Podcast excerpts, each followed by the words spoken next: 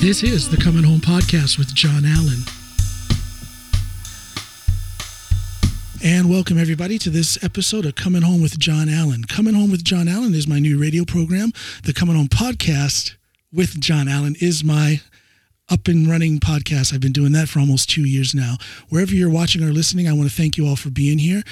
In the description of this episode, if you're watching on YouTube or listening on a podcast platform, you will find several links that you can click into if you would like to support the work that I do here on Coming Home with John Alan. And today I have with me Steve Solomon. Hi there. Hello, my friend. How you doing? I'm doing great. First time we met was at Starbucks. A couple of years ago, yeah. Mm-hmm. Second time we meet now, and we got coffee in front of us. It's not Starbucks. Yeah. It's free. Free is good. Free is better, I say. Free is better.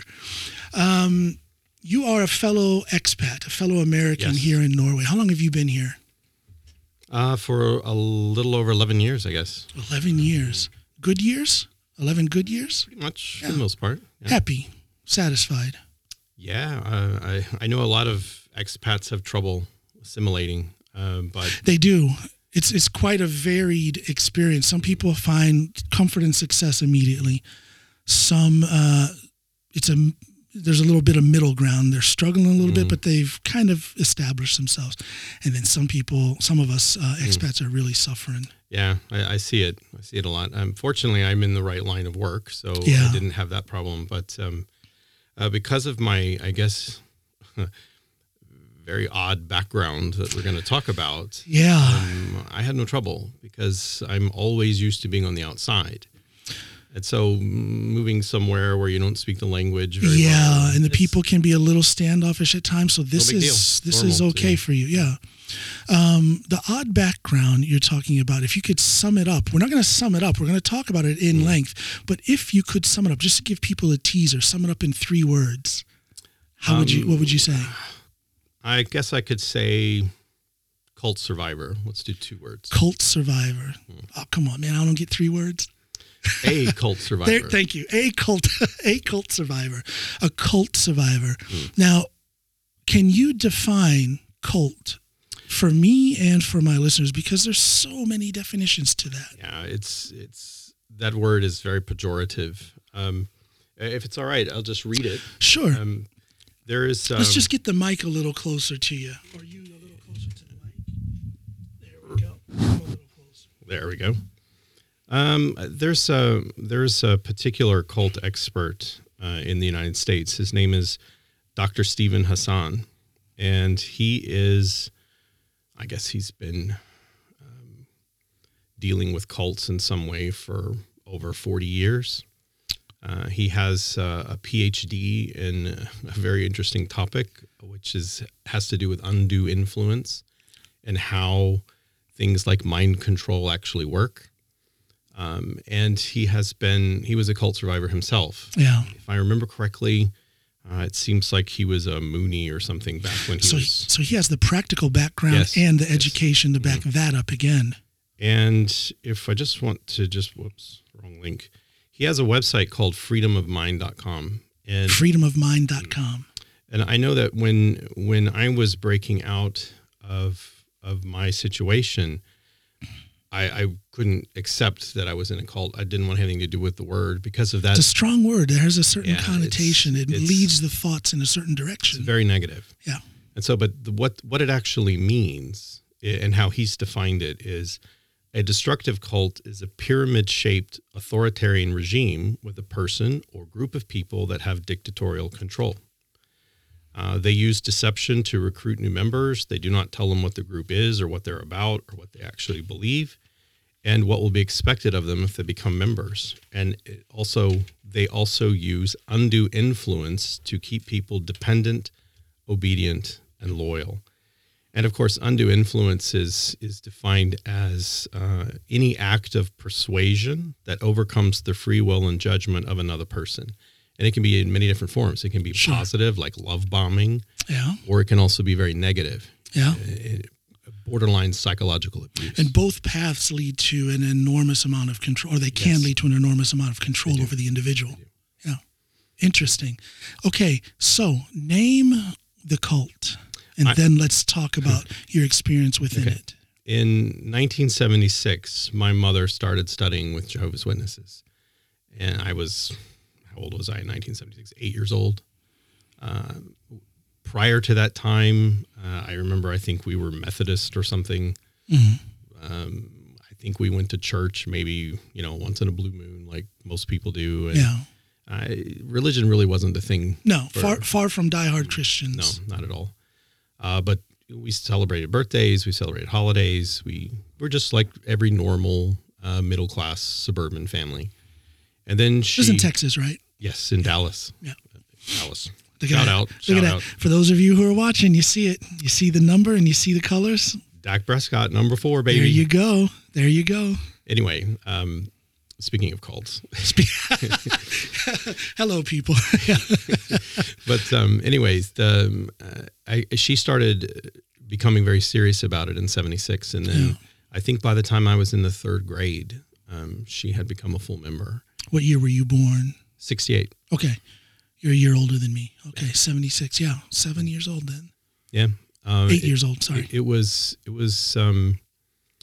very confusing for my brother and I at that time. How so? Tell me, how does a child experience a big change like that? Because that's a humongous change from, well, now I'm making an assumption here when I say it's a big change to go from a, let's call it a non-practicing Methodist to being a practicing Jehovah's Witness. I don't know too much about Jehovah's Witnesses, but I do know that there's a lot of structure. That's one way to put it. Okay, am I being too soft? So then describe then how big of a change was it, and how did you experience that as a child? What I remember in those days was what stands out is that suddenly we were different than everyone else. We had to dress different. Okay. We had to talk different. We did different things. Suddenly, we were supposed to preach their message at school. We couldn't. So they put you on the evangelical path right away as children. Right away. Interesting. We could no longer salute the flag, or say the Pledge of Allegiance. Birthday parties at school. No birthday parties. Yeah. No holiday parties. Nothing. I mean, it's. How did your mom explain that to you? Because you don't just do that. I guess you can just do that, force that on a child with no explanation. You can, but did she give you an explanation? It's more like the things that we were having to do, that we were required to do, were made into this much bigger thing. You were a part of this organization on earth that. Is God's true people. Mm. That's what they teach. Everyone else is lost. They're not. Yeah. But you are. And so you're a part of this God club now. Right. And God is watching everything you do. So you have to make sure you don't do anything that he would disapprove of. Because you see, the other thing is true too. The devil's also watching everything you do. And everything that they don't want you to do, they demonize. I see. And so... It's confusing when you were a kid because you don't have the concept of eternity, right? You don't understand what all this means. Right. But to make it worse for me, I suffered from night terrors when I was a kid. And the nightmares were bad. I still remember them to this day. Yeah. Repeating nightmares, the same thing over. Yeah, very, very, very bad ones. Yeah. I could tell you... a little bit about some of what they are, but that would require bourbon. But anyway, so I was experiencing these things, and of course the church leaders came and they basically said, "Oh, it's because you have demons in your house."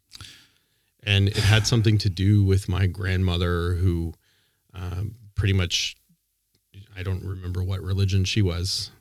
She was just a normal person. Yeah. But she had given my mom a Bible. And supposedly the demons were in that Bible, and they had this big deal where they got rid of it and took it away to burn it, and everything was fine. But the thing for me was... So they started dividing your family right away by putting that on your grandmother. Right away. Interesting. Well, my father was not... he wasn't a witness at the time. And so he thought all this was just, a bunch of bunk. Sure. But for me, what was so scary was I'm 7 or 8 years old, and I actually think the devil is trying to get me. Because that's what they told me.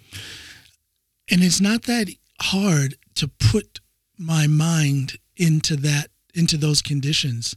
You know, I was a kid too, and I can only imagine, I don't have to imagine to be able to feel what that would be like to actually think that the devil is among you, in your home, in your midst. I have as a child. That's frightening. I have quite an imagination too.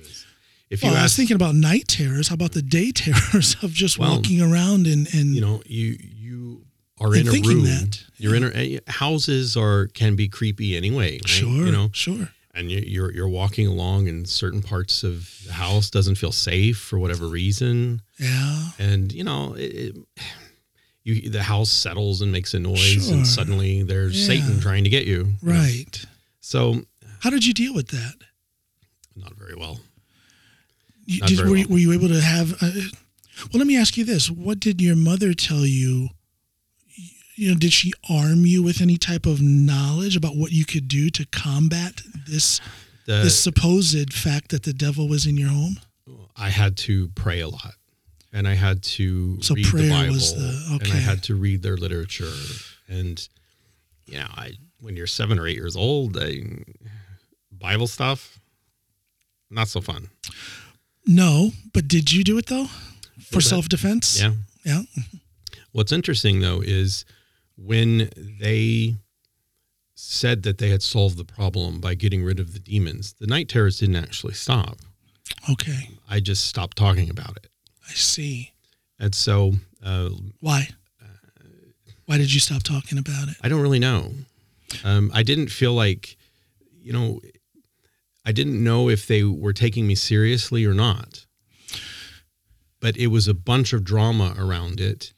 And so to keep peace for yourself, if I can use that word, maybe that's why you just say it's better off for me not to even speak on this. When you think about basic human psychology, when humans have evolved fight or flight instinct, that's how we've survived for the lifespan that we've been on the planet.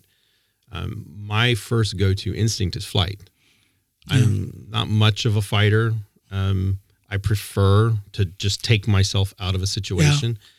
Yeah. And I think we're a lot alike in that sense. Yeah. It just, I didn't feel that a lot of the dreams, the super bad ones, some of those had stopped, but I still had some others. Yeah. But what's interesting though is a few years later, I was still having them occasionally, and I don't know if it's a defense mechanism or not. I've never really talked about it with a psychologist or a doctor or anything, but when I have these dreams, I know I'm dreaming. Yeah. It's like a lucid state. Right. And I can change my dream. Yeah. And now it's like nightmares to me are kind of a joke. Yeah. You know? With experience, with maturity, with that strengthening. Blah. Who's the podcast host today? Strengthening of the mind. I've read that people can actually turn nightmares into somewhat of a of an exciting challenge because they've learned to control their dreams. Okay, here's the same recurring situation that I have with these nightmares. How am I going to deal with it this time? How am I going to fix it this time?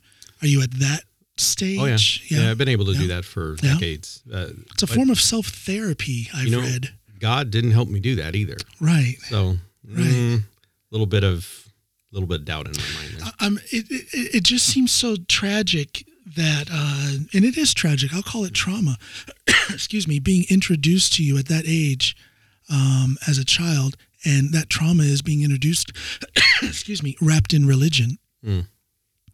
Well, it's way deeper than that. How so? Speak on that, please. If you look at their literature, I remember it would have been in the late 70s. See, what the witnesses have 5 meetings a week. There's, and of course it varies from location to location, but generally it's 2 meetings on a Tuesday, 2 meetings on a Thursday. Well, 2 a day. It's 2 meetings on Tuesday and 1 on Thursday, or vice versa. Something like that. Yeah. And 2 on Sunday. Okay. On Saturday, you're expected to go in the ministry work.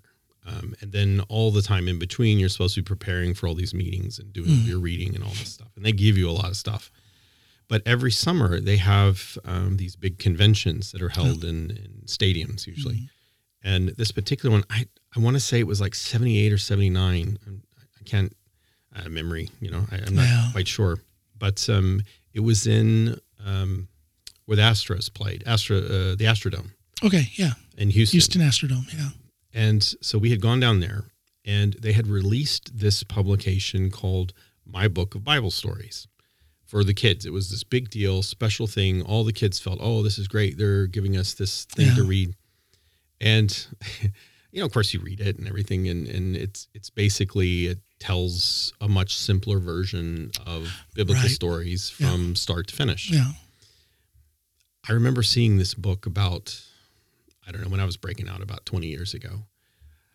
And it's horrific when you read it, because it talks about how it normalizes violence, because God is going to kill everyone that doesn't believe the way we do. Yeah, I see. And they show all these graphic pictures of these people's, you know, looking up and these angels coming down and fire and all this stuff. And it's really magnifying the image of that vengeful Lord.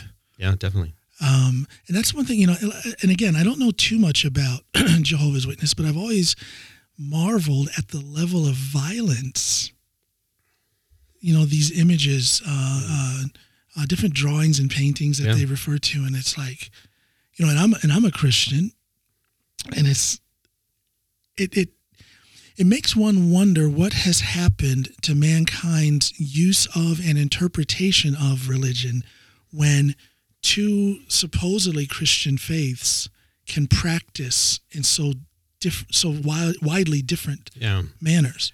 Well, I guess I've often wondered similar things, but you know, it really goes into, what does it mean to be Christian? You're supposedly following the teachings of Jesus, right? That's where Christian came from. But who was Jesus? Right. Jesus was a man. He was a Jew. Yeah, yeah.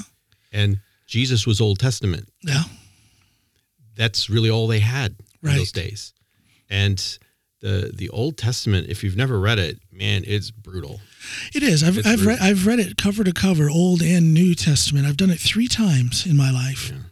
And with each reading comes new interpretations. And that is, see, I'll say this.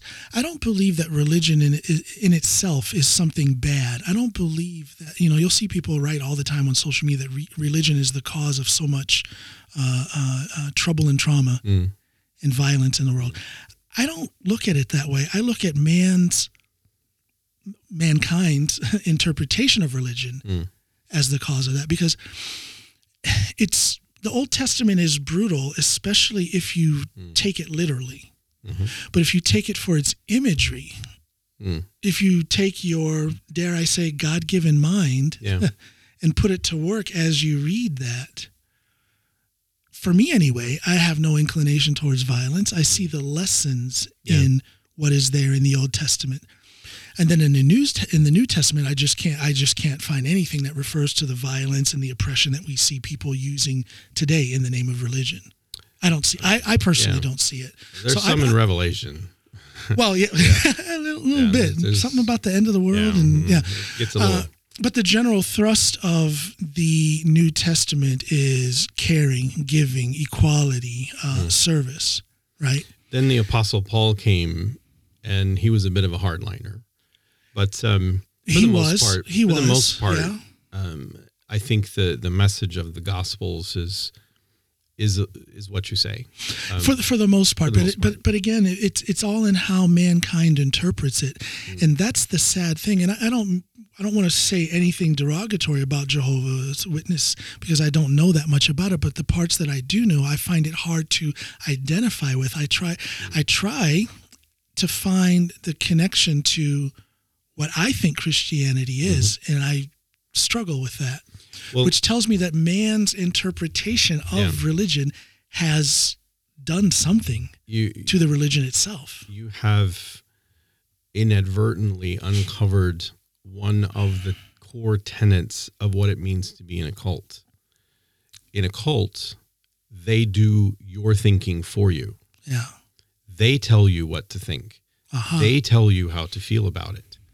And so you're not allowed to interpret it. You have to take their version of how things are. Right. And there's no dissension at all. You're not, if you dissent, they crack down hard. How so? What happens to someone who shows dissent?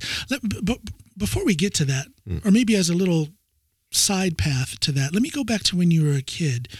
And again, this new, this religion, this new thing has been introduced into your family. It's a shock to you. Did you ever rebel against it? Oh, yeah. How so, and what were the consequences? Wow. I mean, there's two ways to rebel. There's an overt rebellion where you basically say, kind of like what you see my home state doing these days with the vaccine mandate, you can't tell me what to do, and I'm going to do whatever, do your worst. Texas in a nutshell. Yeah. Then there's the subtle rebellion where didn't see it, can't prove it. Okay. And I was in the didn't see it, can't prove it camp. Okay. So what happens is you end up living a double life, and you are a different person around non-cult people. Sometimes people get real extreme with it. I wasn't very extreme with it. It's just, I felt much more relaxed when I was not with people in the cult because of again, you have to toe the line. You have to be constantly working and doing the things that they want you to do. And you have to always spout the rhetoric. That's too much for a child to have to be occupied with. It's a tremendous amount of energy to be spent to live a double life. It's stifling. Yeah. I would imagine that it is almost impossible for a child to be a child. Yeah. Yeah. Sadly. Because childs push borders. Did I say child? Children. I'm tired, people. Forgive me. Children push borders. Children try to bend the rules a little bit. That's natural, but it sounds like the teachings of the Jehovah's Witness, they want to erase that. They're looking for blind obedience. They want blind obedience. And I don't think that's natural for any child. I'm not a psychologist, but as a parent, I can say that blind obedience kind of, I've never heard that term used in good parenting. No, it's not good in anything. And, you know, the sad thing is, if you believe that there is an intelligent creator who has created humans and given them a brain to use, why don't you let them use it? Well, and also even Jesus took the time to speak with the doubters. Yeah. Yeah, he did. Hello. But I guess back to your point. In other words, there should be some room for discussion here rather than the blind obedience that they're calling for. And there really isn't. I've often spoke of this to other people, and I've had many people say to me, oh, well, I know Jehovah's Witnesses, and they don't behave that way. And I said, well, I mean, if you really want to experience what it is that I'm saying, go to their meetings. Right. Talk to them. And if you want to study with them, ask them this important question. Ask them, what happens if I change my mind? Yeah. And what would their answer be? Oh, they're not going to tell you right away. But what they do is if you because you asked me about dissent, what happens? Yeah. You get counseled. They have this body of leaders. They're effectively clergy. They don't like to call themselves the clergy because that's what they consider Babylon the Great, the world empire of false religion, and we have to be different, right? Anyway, so they have what they call elders. Elders. And there will be three of them, and they will basically read you the Riot Act. Okay. So, and if you don't... they call it repent, or if they don't see evidence of your repentance, they can kick you out, which means you get shunned. So you better toe the line. Repent means to change. You better change. You better do what is right according to our and you doctrine have to demonstrate rules. That. Yeah. Right? Now, they don't tell you this when you're interested in their message. They go through what's called love bombing.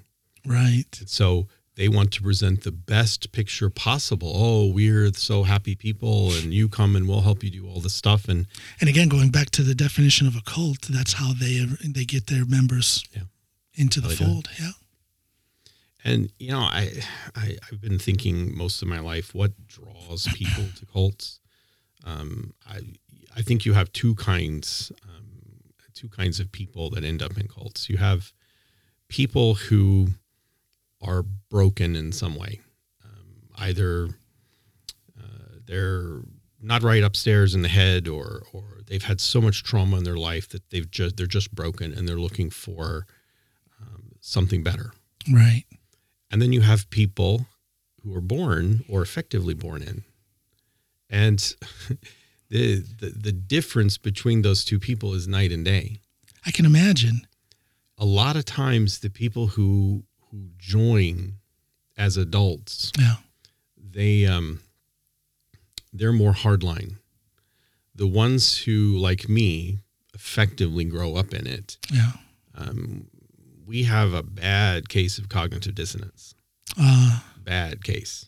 And sometimes we resolve it, and sometimes we don't.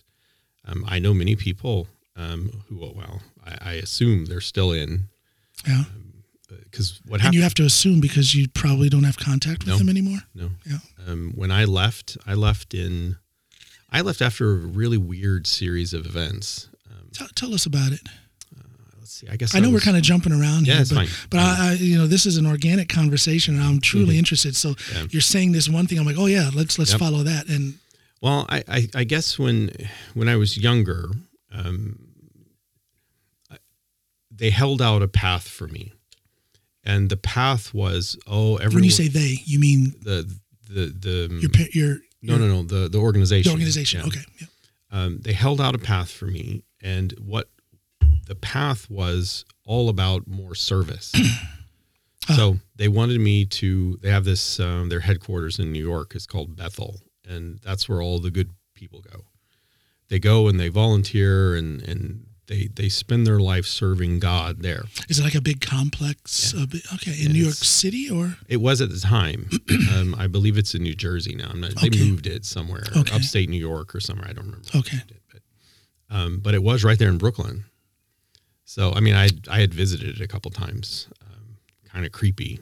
Really? Yeah, a little creepy. But anyway, and so I thought, okay, this would be a good thing for me to do.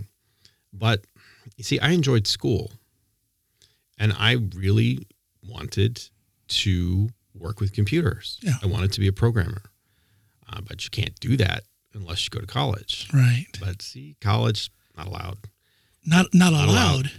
No, they came out and told us many times that college is not for people who want to be in their organization. And their reasoning for that? Their real reasoning. I think I know what the real reason is, but what do they tell you? Their reasoning is that, well, the world's coming to an end anyway, so why waste your time getting an education in something you don't need?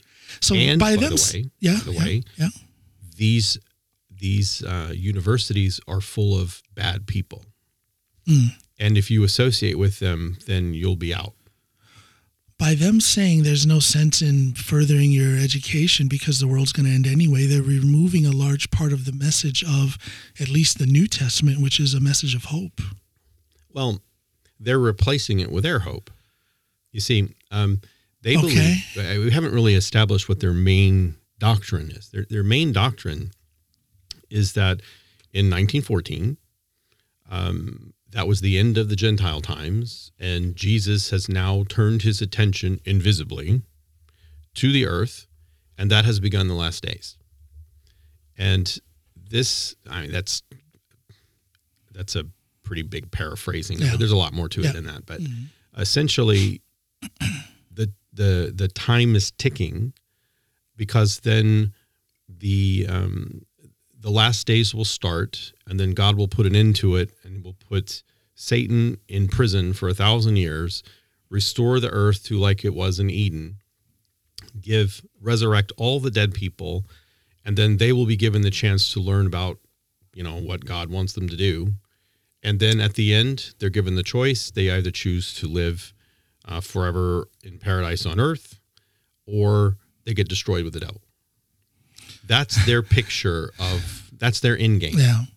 Now, the funny thing is how they came up with that date, but you come back to that. That's the funny, funny story. Yeah. But so with that in mind, why would you go to college? Right. You don't need to learn anything because, the end is just around the corner. Right. It's any second. It's so why waste time? Every assembly, every meeting, it's like, okay, any second now. So why waste time on this endeavor that can be perceived as something selfish? You're trying to gain knowledge that doesn't have anything to do with being a Jehovah's Witness. Why waste time on that? Keep doing our work. Yep. Because the time is coming. You have the responsibility to bring in as many people as you can to save them from being destroyed. So you are, in effect, what's the word I'm looking for? Sanctified isn't really the word I'm looking for, but it's like you have a holy mission. I was going to say you're very bound by the doctrine. You're very bound by the message, by the very essence of being a Jehovah's Witness. You're bound, and it encompasses such a large part of one's life. Especially a child who can't, doesn't have the freedom to break out of that. Right. But how does it affect a person's financial life? Because again, I don't know too much, but I hear stories about how you don't even have control of your own finances as a Jehovah's Witness. Wow, what is that all about? There's a lot of hyperbole out there. Sure. But where does it come from? What's it based in? I think when a lot of times when people leave the organization, I know when I left, I was very angry.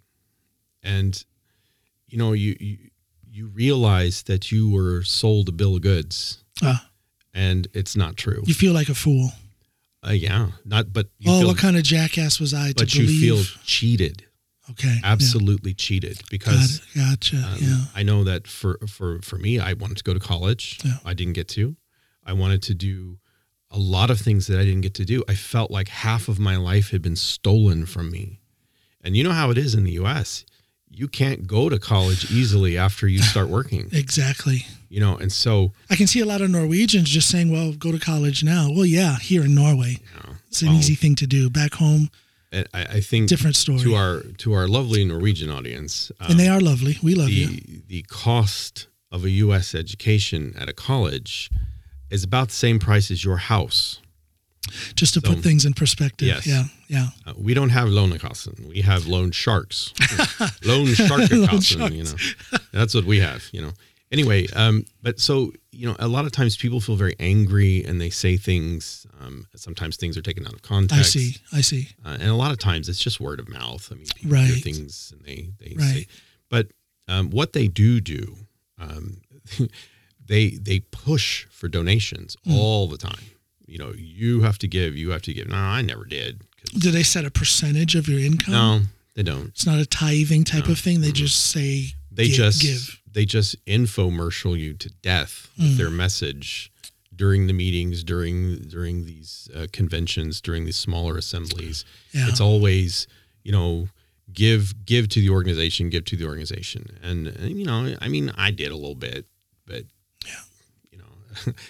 I know some who did a lot. Yeah. There are also stories out there where, and this is kind of tragic, but in 1975, the organization had another one of their shakeups because someone somewhere in their higher ups suggested in a rather strong way that 1975 was going to be the end of the world.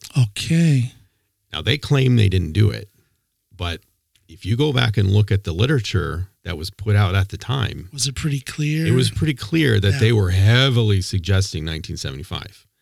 They didn't come out and say this is when it's going to be, but they really geared it towards that. And I know of some people that sold their house because they were true believers. They were true believers. They sold their house. They gave all their money to the organization, everything. And then 75 came and went and nothing. And I wonder what those people felt. I think you've heard the term conniption. Yeah. I think that was probably what they were feeling. Can you remember what kind of rhetoric then or explanation that the elders put out then to explain? This was before my time. This was before your time. When I would have been in 76, 77, I do remember hearing people talk about it. Yeah. But you're probably too young to really. I was too young to really pay attention to it. Yeah. But I remember my mom saying things like, well, it doesn't matter if they were wrong because we have to do what they say, especially when they're not right, because it's better to be obedient than it is to be correct. And far be it for me to decide how people practice their religion, but I've always questioned this certain sections of Christianity who put so much power in the individual men who are supposedly leading this religion. I don't see anywhere in the Bible where neither Jesus nor his disciples were having so much control over people's lives. I just don't see how did, and again, I'm just questioning. I'm not condemning. Well, I'm questioning. I don't understand where their justification for giving so much power to individuals within the religion. Probably not in the New Testament, but in the Old Testament it was full of that, right? You had the Davidic kings, you had Moses, you had all of the prophets, so they had a lot of, I would say that model is very much in line. That's more rooted in the Old Testament, of course. Yeah. But going back to me, so I had this goal of going to this organization, or going to Bethel, to New York, and of course, trying. How old are you at this time? Me? No, at the time. Oh, at the time, probably about 15. Okay. Or so, and I remember. That's when I came to the conclusion, okay, I need to be baptized now, because I wasn't before that. Yeah. And so my brother and I got baptized at the same time. I think I was about 15, I think. It was somewhere in there. But see, once you become baptized, now you're locked in. You must do every single thing they say. Yeah. Because they hold you to that. Because if you're baptized and you're disobedient, they can kick you out. Yeah. And when I say you get kicked out, what does that mean? Shunned. You've seen these movies of these crazy religions where they basically medieval times, and they don't talk to them. They have nothing to do with them. That's what we're talking about. Yeah. Shunning is it's a horrible thing. They say, well, we're doing this because we love you. We want you to come back to us. Yeah. But that's not. Well, I can imagine how horrible that would be to be shunned like that. We were far from fanatic Christians, but we went to church on Sundays. But it wasn't just the religious gathering, but there were also friendships that were made. Yeah. So we're talking about a part of a social life. Yeah. And then to have that suddenly cut off, that is no small thing. Yeah. But it's not just friends. It's not just friends. It's family as well. Yeah, exactly. And so, wow. I mean, if you have a job where you're working with, because a lot of the witnesses have their own companies, you lose your job too.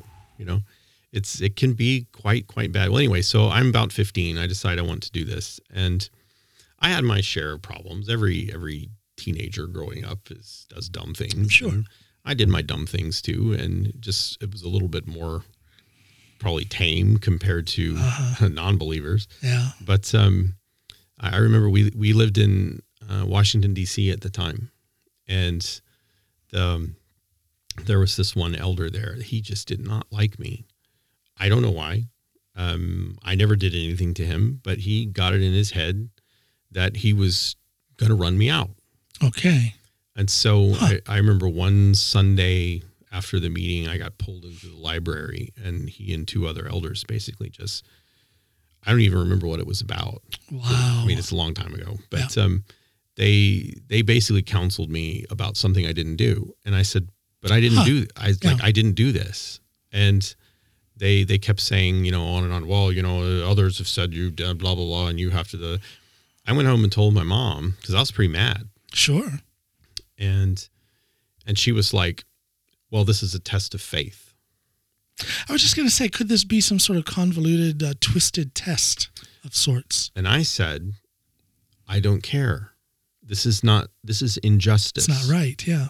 You know, I was treated unjustly. Yeah. Now, she had words with this man later, but my dad, who still wasn't interested, he basically said, just quit going. I wish I had listened, but I didn't. So I started having doubts. I guess I was probably about 18 at this point. And then the gossip started. Oh, about you? About me. Yeah. Apparently, I have it on good authority that I'm an asshole because I did a whole bunch of stuff that I didn't even know I did. Yeah. And all this gossip is coming to me, and I'm like, where is this coming from? You know?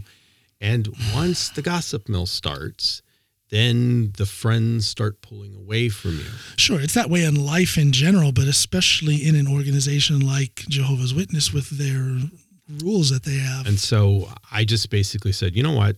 I just went into coast mode. I no longer was really very interested in going to Bethel or serving or anything like that. I was working at the time. I worked at Xerox. I learned graphic art. I just happened to be at the right place at the right time. So I learned that. I was doing that and some office work and things. And so I had an okay job. I still had some friends.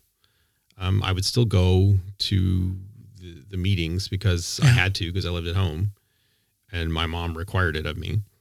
But I really wasn't gung-ho about it anymore. Right. And then I guess a couple of years later, I met this girl, as we all tend to do. And, from time to time. Yeah. I haven't met a girl since 2002 though. So, hello, Snoopy. Yeah, you hear any knives? She'll cut me. She's got the knives. She'll cut me. But, anyway, this particular girl was not baptized. Her mother was, but she was not. And they were studying with her. And since I'm baptized, I'm not supposed to date her. Oh, really? Mm. They're that strict. You're not supposed to do it. Now, you can do it. But they'll frown on it. Oh, they more than frown. Okay. They take your privileges away. So, hold on. Privileges. Oh, yeah. We haven't really talked about that. I'm sorry. We're bouncing all over the place, but this is just fascinating to hear. As a man, you have privileges. Women don't. And that was on my list of questions. What is the difference between, is there any gender? Apparently one must have the holy penis to serve God. The holy penis. Yes. Go figure why. But, so you have privileges if you're a man that you won't have if you're a woman. Right. For example, privileges. You can get up and give public talks where like on Sunday they have an hour-long talk. Ladies, if you're a talker. You don't get to do it. Can't do it. Now, during their ministry school, where they teach you how to do this preaching work, that's usually like on a Thursday night or something. Yeah. You can have a 5-minute talk, but you have to be sitting down. but you have to be sitting down. Yeah. You cannot lead any meetings. If you're leading a meeting and a man is present, you must cover your head. You must cover your head. It has to do with... I didn't know there were any rules about head covering. Only if there's a man present, though. Interesting. That's a new one for me. It has to do... I don't remember where. It's something the Apostle Paul wrote. I think it's in Romans somewhere where it says that. I'll show you later. But it's a silly rule, right? So if you're a man, you basically get to do everything. They make a big deal out of all these, you know, you get to get up and give talks. They have a few you can do. The elders are the highest rank in the local congregation, but then they have a junior rank called ministerial servant. Okay. And you help with basically the work of running a congregation, privileges even of carrying microphones. Adjusting the microphone on the stage for the person giving the talks. Yeah. Yeah. And they hold this out like this is such a great privilege for you. I mean, carrying a microphone is a great privilege. I'm trying to get my head around that. Where is there a thread that they can weave that leads back to some passages in the Bible that would justify these types of things? Oh, I'm sure there is. Nothing comes to mind. My mind would probably just strangle my head if I tried to think about it. See, and this goes back to my thing about the religion is being overshadowed by the personal agendas. Yeah. Mm-hmm. It's less biblical and more worldly, and that is what I'm not understanding. There's a lot more to it than that. Yeah. But so anyway, the privileges, right? I didn't get to do those things. What a shock, you know. I didn't really want to do that anyway. So great. I mean, I'm into the conservation of energy, my energy to be specific. So if I get to be lazy, that's a great thing. But everyone is expected to do the ministry work. So, okay. Yeah, men and women and children. Yeah. So you mentioned that. And children. Praying is another, leading the congregation in prayer. That's a man only thing. Okay. So, but anyway, so because I was wanting to date this girl, and we kind of did date a little bit. Mm. We kind of snuck around for a while. I got into all kinds of trouble again. Yeah. And, you know, I guess I was probably 20, 21, 22 at this point. And then she ended up moving to live with her mom in Florida. And I followed her. You did? I went to Cape Coral. Now, was her mother a practicing Jehovah's Witness? She had quit. She actually was what they call disfellowshipped. Okay. That's when they kick you out. Okay. So we're not supposed to have any contact or anything, but I was there. So. And nobody knew? Well, yeah, they did. Okay. Your mother? They knew. Yeah, my parents knew. Okay. And they were not happy about it at all. By that time, was your father in? He was kind of starting to become interested. Okay, so you had double the pressure then doing this. Not from him at that time. Not yet. Okay. Not yet. How did your mother react though? She knew. Oh boy, she read me the riot act every time I talked to her. And she snitched on you to the elders. She did. But the thing is, at this point, I lived on my own. Mm-hmm. So, and no one could prove that I was doing anything wrong according to their rules. Yeah. I mean, okay, I was associating with a girl that I'm not supposed to be associating with, but that's not a capital crime. No. So they treated me, the term they use is called marking. I was marked. Which means I am bad association, you know. It just sounds so Gilead-ish. I'm sorry. Yeah. It does. Well, I think, were you and I talking about Handmaid's Tale gave me PTSD? Oh, really? Yeah, because... And you know what? And I get it. Yeah. I do. And I've told people this before. If you want to know what the kinds of conditions I lived in, minus the handmaids, okay, no sex. Right. Why did my mom have to choose a boring cult? I don't know. No sex, no drugs, nothing, right? Just Bible. You know? Anyway. Where's Charles Manson when you need him? Right. I mean, you know, a little tattoo. I mean, but if you wanted to know what it was like, watch that show.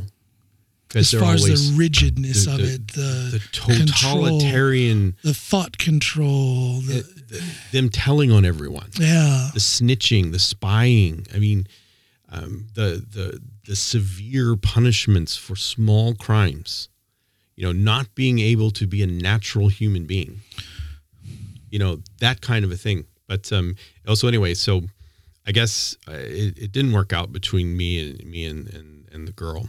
I won't identify her because we're still friends today. Good.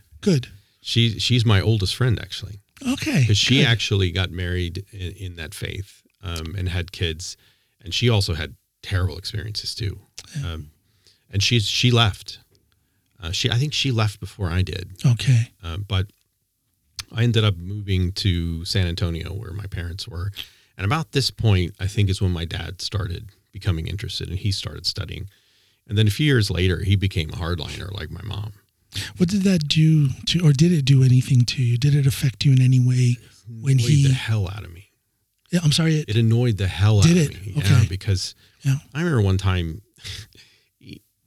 he wrote on a piece of paper this scripture and he handed it to me. And I looked at it. I don't remember the book and verse, but I remember the words. Yeah. Obey your parents in everything. I think it's a proverb or a psalm. Mm. And I looked at him. By this time, I'm 24 years old. Yeah. I'm like, you're a few years too late for that, buddy. Yeah. Sorry. You know, the job either has been done or has not been done. And that's that. But they view it as literal, we are still your parents. Yeah. You must do what we say. And I'm like, right. Yeah. Do you pay for how I live? Nope. There's the door, you know? So you were able to have that line of thinking, even though you were indoctrinated, if you will, as a child. What made you different? Because not everyone breaks away like that. See, what made you different? That has been, I think,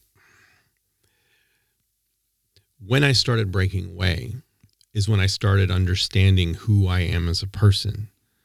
We can get to that in a minute. Yeah, because I wonder how you had room to figure yourself out as a person when everything is so controlled. Yeah.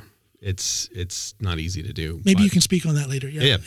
So coming back to, I'm in my early 20s. I finally find this person that I thought was going to be my wife. I did marry her. Probably the biggest mistake I've ever made. I refer to her as crazy cult wife. Oh, because she was crazy. I mean, I learned a lesson that every young man should learn. Don't marry for looks. Don't do that. You may think it's a good idea at the time. Yeah. It's not. Don't do it. Just say no. Well, in all seriousness, the best relationships are the. I look at my relationship with Snoopy. You know, we've been together for 21 years, and of course, looks is part of it, but it's far from all of it. And I think that is key to us making this work almost effortlessly for so long. We found other things about each, you know, she's a fine Norwegian woman, but there's so much more to her than that. And luckily for me, I was mature enough and smart enough to see that. And I think it's key to the longevity of at least my relationship with her. Yeah. I don't know how that works for other people, but that multifaceted attraction beyond the physical is important.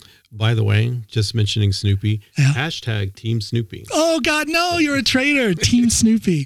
For those who may or may not understand this whole thing with Snoopy, Snoopy from time to time is on my podcast. So just search my podcast, The Comin' Home Podcast with John Alan, and then search Snoopy in that search as well. And you'll find a lot of episodes where she's been the guest and I'm constantly teasing her to the point to where people who I thought were my friends have now rallied against me with hashtag Team Snoopy. I can neither confirm nor deny. This may or may not be an organized effort. You cannot confirm or deny. Yes, I have no recollection of that. Don't play the tape back. Don't play the tape back. But, so anyway, I guess where were we? We were in my mid-20s. I married this awful woman. Yeah. It was a terrible relationship. She was very violent with me. But that's not the subservience that... I was a beaten man. But that's not the subservience that... Or am I wrong? Doesn't Jehovah's Witness teach a certain subservience? You're not supposed to do that. But she had some problems. And above and beyond her... She was very narcissistic, but she had this unbelievable insecurity. I mean, she needed therapy, but see, you can't get therapy in that faith. They look down on the therapy, right? You need to speak to the elders. You must pray more. And I would go to them and I would say, you know, she's destroying my work equipment. Like she would get mad at me because I would get paged. Remember when we had pagers? I would get paged and I have to go and fix something at work. And she would get so angry, and she destroyed it a couple of times by throwing it into the wall. And I had to go, and I had to go to my boss and say, I need a new pager. And he's like, well, what happened to it? I'm like, do I really have to tell you? Man. And he's like, you do. And so I told him, and he looked at me, he's like, dude, why are you in that relationship? Any woman who is in that kind of a relationship with a man would be advised to leave for her own protection. She would hit me. She would just do all kinds of, she would scream at me just nonstop. Terrible. You know, and. How many years were you together? Well, you're not allowed to divorce either. Oh. So I got married at 24. When I was done, because she pulled a kitchen knife on me. I like to cook. So I have some big knives. Yeah. And she pulled a kitchen knife on me And I looked at her and I'm like, whatever you're going to do, you got one shot, make it count. Yeah. But instead she went into the bathroom and locked the door and started screaming that she was going to kill herself. And, at this point I was so tired of it. I said something rather immature, like, well, can you get in the bathtub so it's easier to clean up, But I left the next day. Yeah, you did? I did. I left the next day. Did you have any fear about the repercussions from the Jehovah's Witness? Absolutely. Yeah. Because I knew I wasn't supposed to do that, right? Well, actually, back up a little bit. 6 months before that happened, remember with the privileges and all that kind of a thing, I was doing pretty well. Yeah. I never got promoted. I was reaching out for it. Yeah. But I was always overlooked, right? Never considered. And I always wondered why. Anyway, we had the Tuesday meeting. It's like a 1 hour long meeting where you go through a publication. We had it at my house. Okay. Because that's a privilege, right? Yeah. And we would make it like the social, people would stay afterwards and we'd have some wine and some snacks and just, basically chill out and have, and just enjoy each other's company. Yeah. Well, one night, my house got shot up, drive-by shooting. Oh, wow. Just a fluke thing, right? Yeah. I almost got killed in it. I had gotten up in the middle of the night I had to use the bathroom. And when I came back to bed, as I sat down in my bed, the wall above my head about that much. Boom, about an inch or so. Wow. Turned out to be, someone went through my neighborhood with an AK-47. Wow. And they were shooting at cars, and they happened to be shooting at my neighbor's cars. Yeah. And they missed, and it hit my bedroom. Because of that, the people that were coming to my home suddenly decided that where there's smoke, there's fire. So I must be doing something. And this crazy woman I was married to was saying all kinds of bad things about me anyway. And so terrible. They said, okay, you can't have the meeting there anymore. And then she started becoming more and more violent and unhinged. And I'm like, I'm out. That's too much. I'm either going to kill myself or she's going to kill me. Yeah. And so you cannot live in that kind of a situation for very long. You just can't. Did you guys have any kids? No. On purpose. Yeah. She wanted them, but you no knew, way. You knew. There's no way I'm going to be chained to this woman, right? No way. Yeah. So I left. I went to my mom's house. I stayed with them for a little while until I realized this is a huge mistake. Yeah. Because they kept pushing me. Oh, you live here now. You have to go to the meetings and you have to this. And I'm like, I'm not going to do that.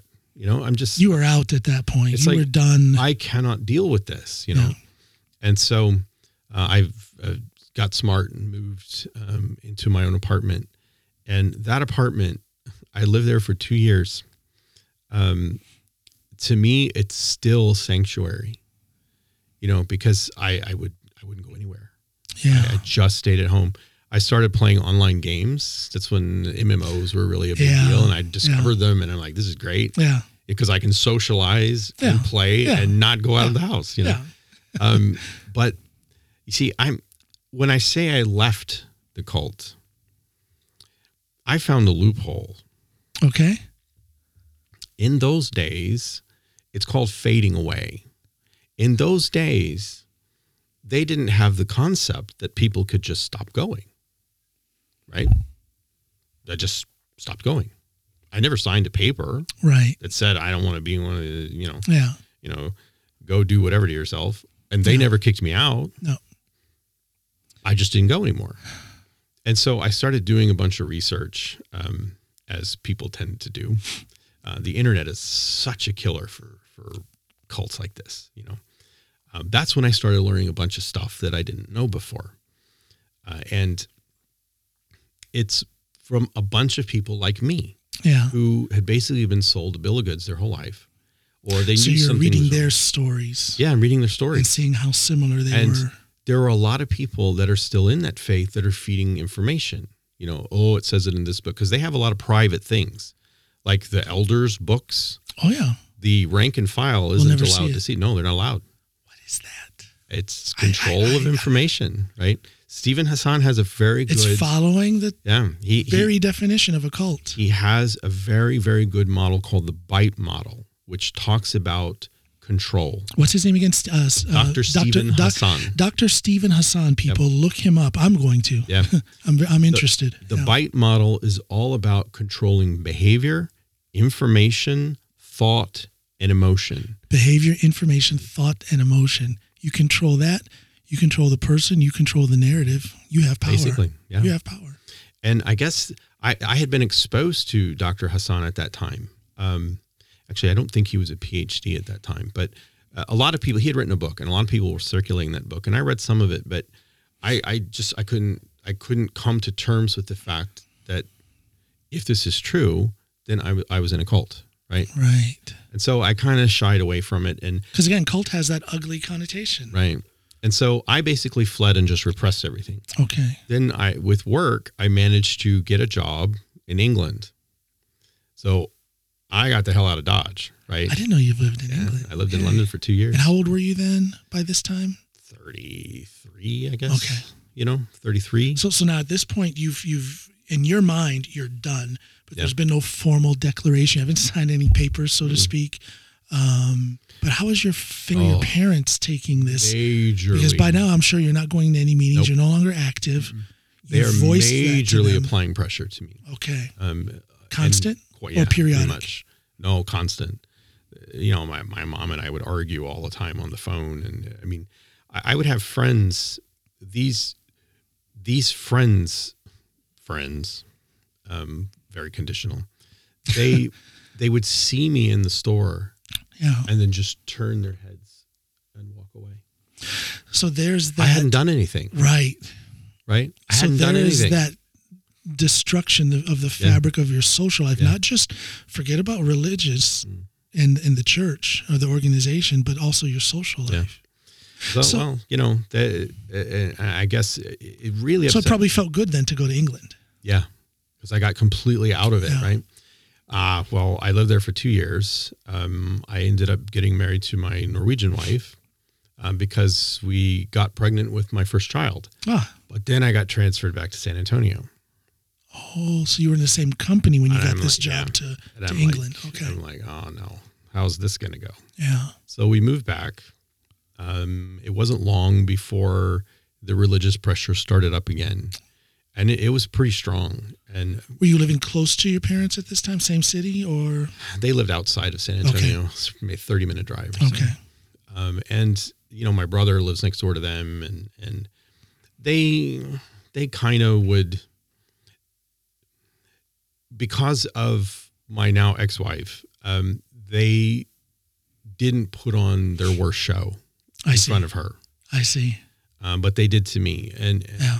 She didn't, she didn't understand cults at all. And she's like, well, just tell them to stop doing that. It's like, that's not how zealots... Very pragmatic Norwegian approach to it. That's not how zealots think. Yeah. You can't do that. And I remember one time I got so mad at my mom. I said, you know what? I don't need this. I don't need you. Yeah. And I didn't speak to her for a year. Wow. And they ended up forcing their way over. It's like a year later, they came over to the house. But for a period, and I don't know, maybe this happened several times, for a period, it literally tore you away from your family. Yeah. Well, we're back there again. Are you back there again? Yeah. Okay. Well, so long story short. Can you grab me the coffee? Oh, yeah. Would you please? Do you need me to fill it for you? Yeah, would you? My defunct left arm here. One moment, please. You got to twist that on the top. Oh, yeah. No, there it goes.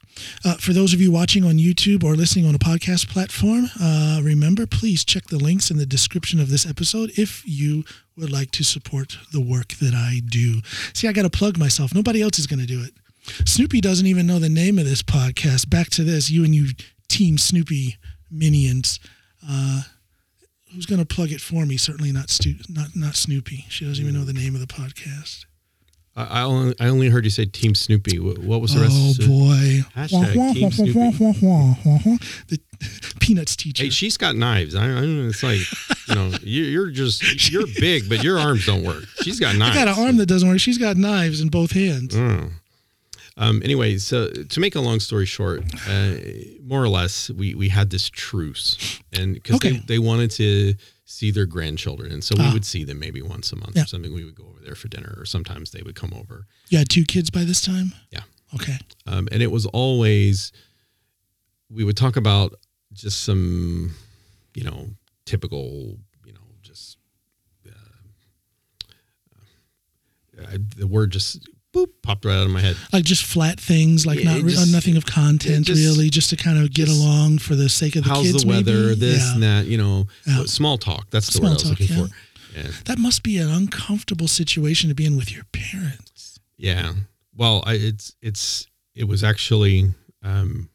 I can see being like that. Very disturbing. Yeah, I can see being that way with a colleague at work or an old friend who maybe has done you wrong or something. But this is your parents, and it would always turn into the religious pitch. Yeah, right. Oh, so and so at the church did this, and oh, so and so did that, and oh, and so was asking for you, and then oh, we learned this the other day, and oh, and then we had this new da da da da da da. And it always turned into that, and I'm just like, yeah, whatever, you know. But we ended up then, we moved to Austin for about a year. And then that was in 2008 when the financial collapse and it was bad. I lost my job again. And then we came here, came to Norway. 2008, yeah. And I had not... you got the heck out of Dodge at the right time because people were really getting slammed economically in the States right around then. We losing their homes and everything. We sold our house. We were fortunate to sell the house. Did you do well with the sale? I made money. Beautiful. Good. I made $15. Oh, what a slap in the face. Oh, my gosh. But at least I didn't know. But at least, I was just going to say, at least it didn't ruin you with lifelong debt.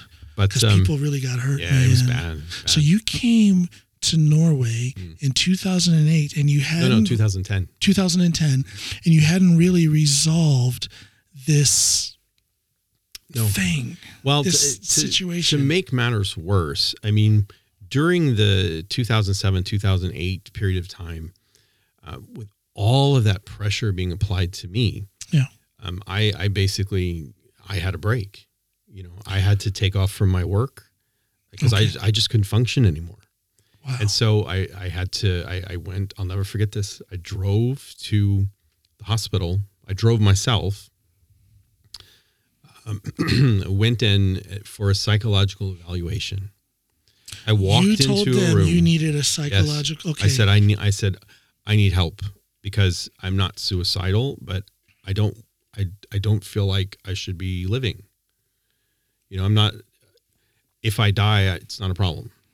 You had no purpose. You were living an empty life with no purpose. And you didn't have any goals at that time. No. You didn't see any hope for a better life in the future. Mm-hmm. And all of this pressure was just weighing on me so bad. And so you walk in the room and they lock the door. Yeah. You know, that's creepy, right? Yeah. But the doctor came, they examined me and everything. They said, look, you know, okay. They understood the situation and they said, I need to get a good psychiatrist and I need to get a good psychologist. And they sent me on my way. And so, okay. So, sent you back home, in other words. Yeah. The next day I called and got an appointment, and this is what changed my life. This doctor that I went to, he's got to be dead by now. He was 9,000 years old when I saw him, those giant old man ears, right? But what is that? Men are cursed. The older we get, the bigger our ears get. I look at pictures of me, and I think I have small ears. But they're definitely bigger than they were 10, 15 years ago. Yeah, what is that, man? That just means we have more privileges, right? Well, there we go. But, so I went to see him. His name was Dr. Ed Alderett, and he was in a medical center in San Antonio. And so I drove up and basically, you know, we went through the whole testing and all this stuff, and he basically helped me understand what the problem was. Oh. The problem wasn't that I have all this pressure and I can't function and all this. That's not the problem. That's the symptom. Yeah. The problem is my entire system of thought was geared to a cult that I no longer belonged in. My entire train of thinking was going the wrong way. You were conditioned to think the way Jehovah's Witness, that organization, wanted you to think. Yeah. And now you're no longer in that organization.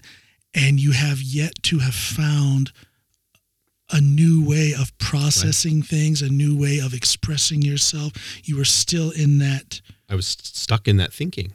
I was still thinking I was going to die. Quite the problem. I was still thinking that God is expecting me to do all these things. I was still thinking that the world is black and white. So you thought you were just the mega sinner of the 20th century. More or less. 21st century. Then that put me on a new path. Now that I understand what the problem is, then I started looking on how to solve it. Yeah. And what'd you come up with? I went to college. There you go. The best class I have ever taken in my life, critical thinking. Critical thinking saved my life. It really did. Because how so? I know the value of critical thinking. How did you apply it to help yourself? Basically, every time I have a feeling or I receive information and I react a certain way, I ask myself, why do I feel like this? Why am I being triggered down? Why am I going down this thought or this train of thought? And 9 times out of 10, I could trace it back to something from the cult. And so I started rooting that out. I'm not going to say I'm cured by any means. Cured of what? Cured of cult thinking.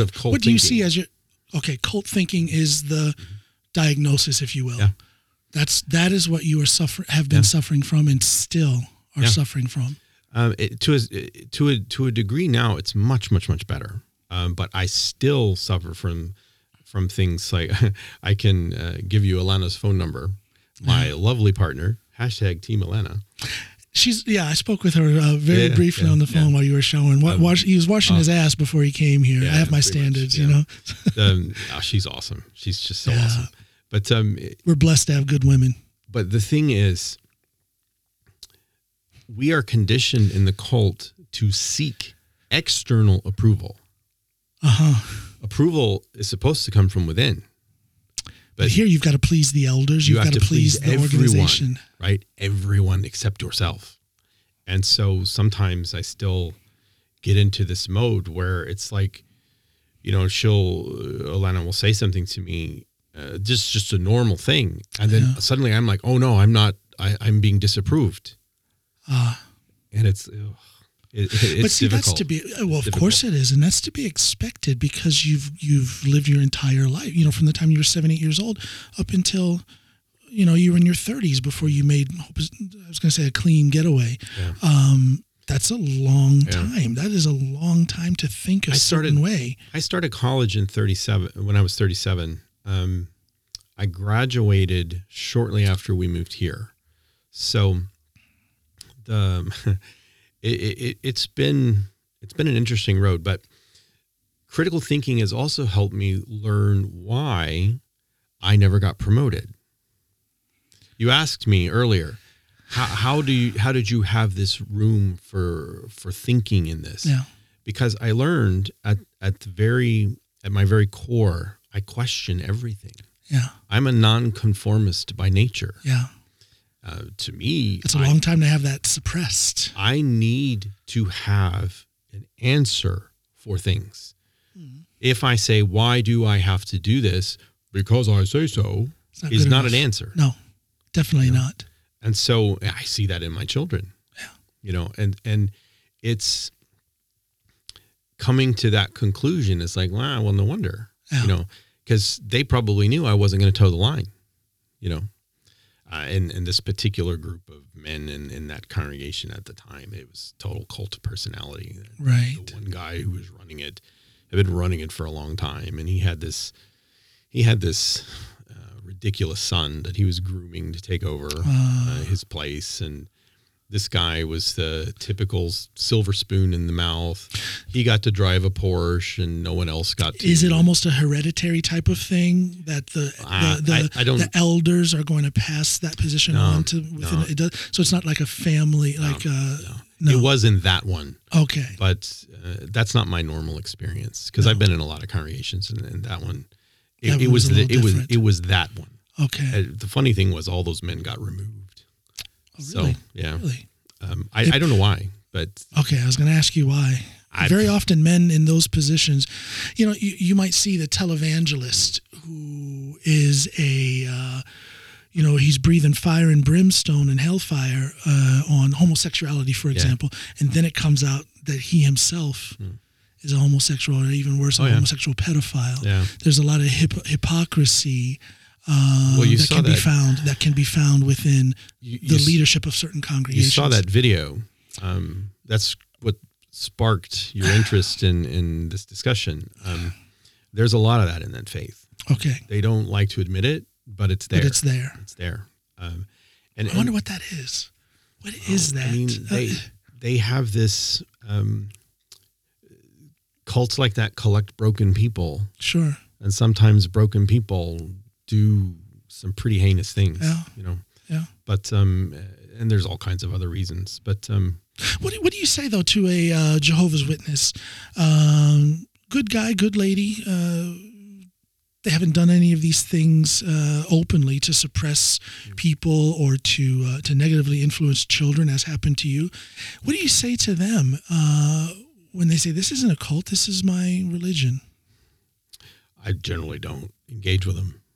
You know? Yeah. Because, there's a reason for that, right? Because I heard all this growing up too. Yeah. People would say, oh, you're in a cult. And what was your answer to that? Again, they did our thinking for us, right? Yeah. One of our assemblies, they gave us this book. I don't remember the name of it, but it's this. It's called Reasoning on the Scriptures, or I forget. But it's this brown book about that thick. And anytime anyone raised an objection in our ministry work, we were supposed to open the book and turn to that page. And there's an answer. There's a speech to give. Yeah, and that's. Kind of when you're dealing with people who are programmed like this, there's no point in having the discussion. Can you remember any of those comebacks that you're supposed to give in certain situations? That'd be real interesting to know. They called them conversation stoppers. Yeah, I don't remember exactly anymore. Okay, it's been a long time. I when I left, I threw all the literature away. Sure, I kind of wish I kept some of it because what I've learned too is that they go back and change their literature. Sometimes they'll say something and then it gets, you know, completely blown up or whatever. And then they change it in a next edition and they'll say, oh, we don't say that. See, it says it right here. But then everyone on the internet is like, but here's the previous edition. But see, to me, that speaks to and this isn't just for Jehovah's Witness, but this is for religion in general. That speaks to the corruption of what religion is supposed to be about. But again, why would you have the need to go in? And I'm not condemning, I'm just questioning, but why would you have the need to go in and change your literature, to change the way in which you present your religion? Well, since you brought that up, funny story. Yeah. Remember that 1914 date? 1914. Yeah. Yeah. That's that's supposedly when the end started. Yeah. Or the time of the end, whatever. Yeah. I don't remember what the beginning of the end times. Yes. You want to know where that date came from? Where'd that come from?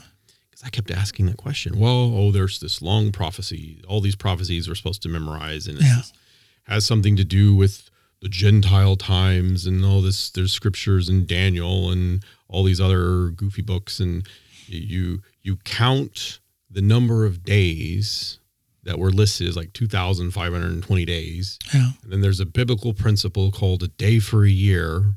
So it's 2,520 years from the time Jerusalem was destroyed, or I don't remember, something like that. And that supposedly brings you to 1914. Gotcha. Here's the problem. Yeah. Historians are like, Jerusalem wasn't destroyed on that date. Right. It was, I don't remember if it was before or after, but it was a pretty significant difference. But nope, 1914, that's the date. Their chronology is correct and everyone else is wrong. But I got a hold of one of the older publications one time. Yeah, because I remember I kept saying the guy who effectively started the faith is a guy named Charles Taze Russell.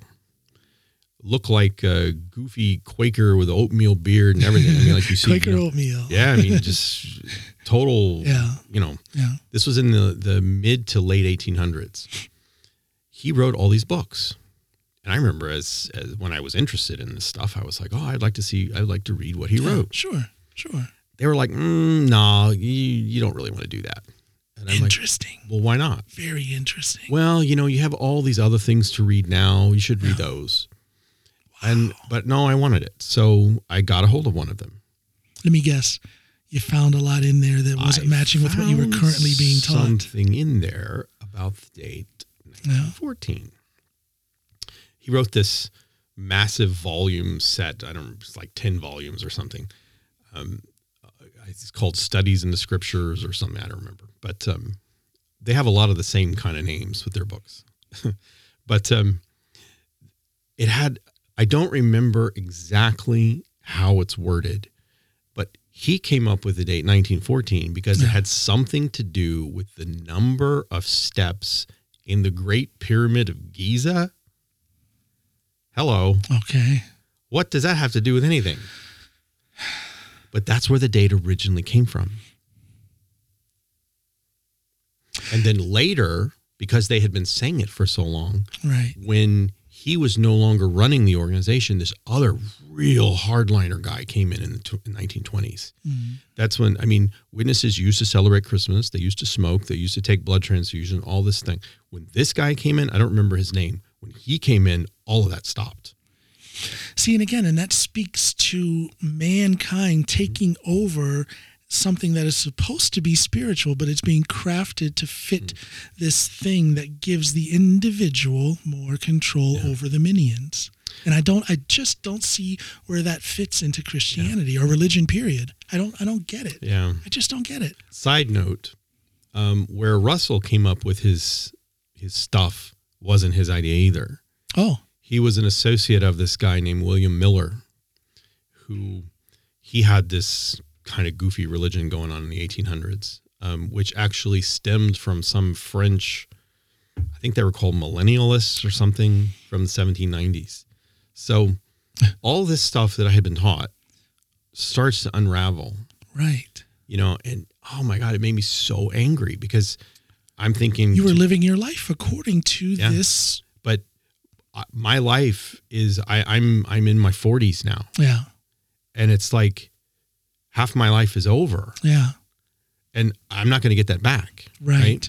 And you live that life basically under teachings that you now find to be, if not outright false, you see at least a little bit of controversy, a little bit of double speak, a little bit of hypocrisy. And it's like there's so many things I wanted to do that I didn't get to do. Right. Well, I had trouble with this, right? Sure. It was hard. Sure. It was hard. But one day I woke up and I really wasn't that mad anymore because I started to realize that not everything that I experienced was bad. And I was going to ask you, if you can list up or tell me about some things that are good about being a Jehovah's Witness. Well, one of the things that they teach is loyalty. Yeah. I'm very loyal to my partners, always have been. To me, to even think about being disloyal to my partner is unthinkable for me. Unthinkable. So I appreciate that from them. But nothing really else from the teachings. Yeah. But okay. I realized that I am where I am today because of the path I went down. I have two great kids. Yeah. I am now with the woman I have waited my entire life for, you know. And isn't that a good feeling? Yeah, it's amazing. And I live in Norway now. And as much as I make fun of Norwegian food, I actually love living here. Yeah. I'm not going to leave unless they make me leave. And if I keep making fun of the food, they might. but if Team Snoopy gets any bigger, I might have to leave. But it's, I didn't get to do the things I wanted to do in the way I wanted to do it. Right. But I've actually had a pretty good career. I went into programming without a college degree. Think about that. That's hard. Yeah. Right. It's almost unheard of. I happened to be in the right place at the right time and I took advantage of my opportunities. This was in the 90s, actually. Yeah. I had a doctor. I get migraines from time to time, and he basically, this was when I was having a lot of trouble with a crazy cold wife, and you know, he did all his tests and everything, and he's basically, all right, this is your problem. Mm-hmm. And the job I had, I didn't like. I was bored. He says, you are an abstract creative person. You need a creative outlet. The job you have isn't cutting it. So your body is telling you, you need to do something else. Yeah. And so I'm like, well, okay, what are my options? And he says, well, you can get another job. Yeah. But there's no guarantee you can, because you don't have a college degree. Right. And you might find something. It's the same situation. I said, okay, what's option number two? He says, option number two is we give you medication for the migraines. He says, but that doesn't really, that just addresses the symptoms, you know, and there's side effects. And I said, all right, well, what's option number three? He says, change your attitude. I'm like, what? I'm like 25 years old, punk. Yeah, right? Yeah. I'm like, give me the damn pills, you know? Yeah. But I thought about it. And a couple of days later, I noticed we had, at my company, we had needs that our department wasn't getting filled from the IT department. And so I went down and I asked them, can you show me how to do this? And they said, oh, okay. And so then that's a good display of initiative. I started learning. Yeah. And then I basically took that to the next step. Right. I went and got a bunch of books. I taught myself how to do a bunch of things. And lo and behold, I ended up with a job at Citibank as a programmer. Yeah. And then I moved on into other things, and my professional life began. I'm a little fortunate that I stumbled into a niche. Yeah. That timing. Oh. Yeah. It kind of helps with work here. Sure. In Norway. I mean, you travel a lot, don't you? Yeah. Yeah. Yeah. Tiring or exciting? When you go to the airport here in Gardermoen and you go through security and they recognize you, might be a little too much. But so Corona was a blessing for that. And the travel is not going to be like that anymore. But but in any event, I did get the job I wanted. I did get to go to college, just not how I wanted to go. Right. But I got the value out of it. And I still take classes. So can I guess a little bit or presume you don't look at all of those years as a member of as a Jehovah's Witness. You don't look at that and wish it never happened. You look at it for what it is. It was a rough time for you. It was a confusing time, damaging in some ways, many ways, but it still brought you to where you are, and you're a happy man. And you're a happy man now. Yeah. Critical thinking. Mm-hmm. I don't think we talked enough about that. You said critical thinking saved your life. Yep. Talk a little bit more about that, because I'm a proponent of, you know, if I could bottle critical thinking, I would give it away to people for free. We can never have enough of that. I'll say the opposite. We have far too little of it today. Yeah. And when you look at the socio-political situation, not just here in Norway, but back home in the United States, maybe especially back home in the United States.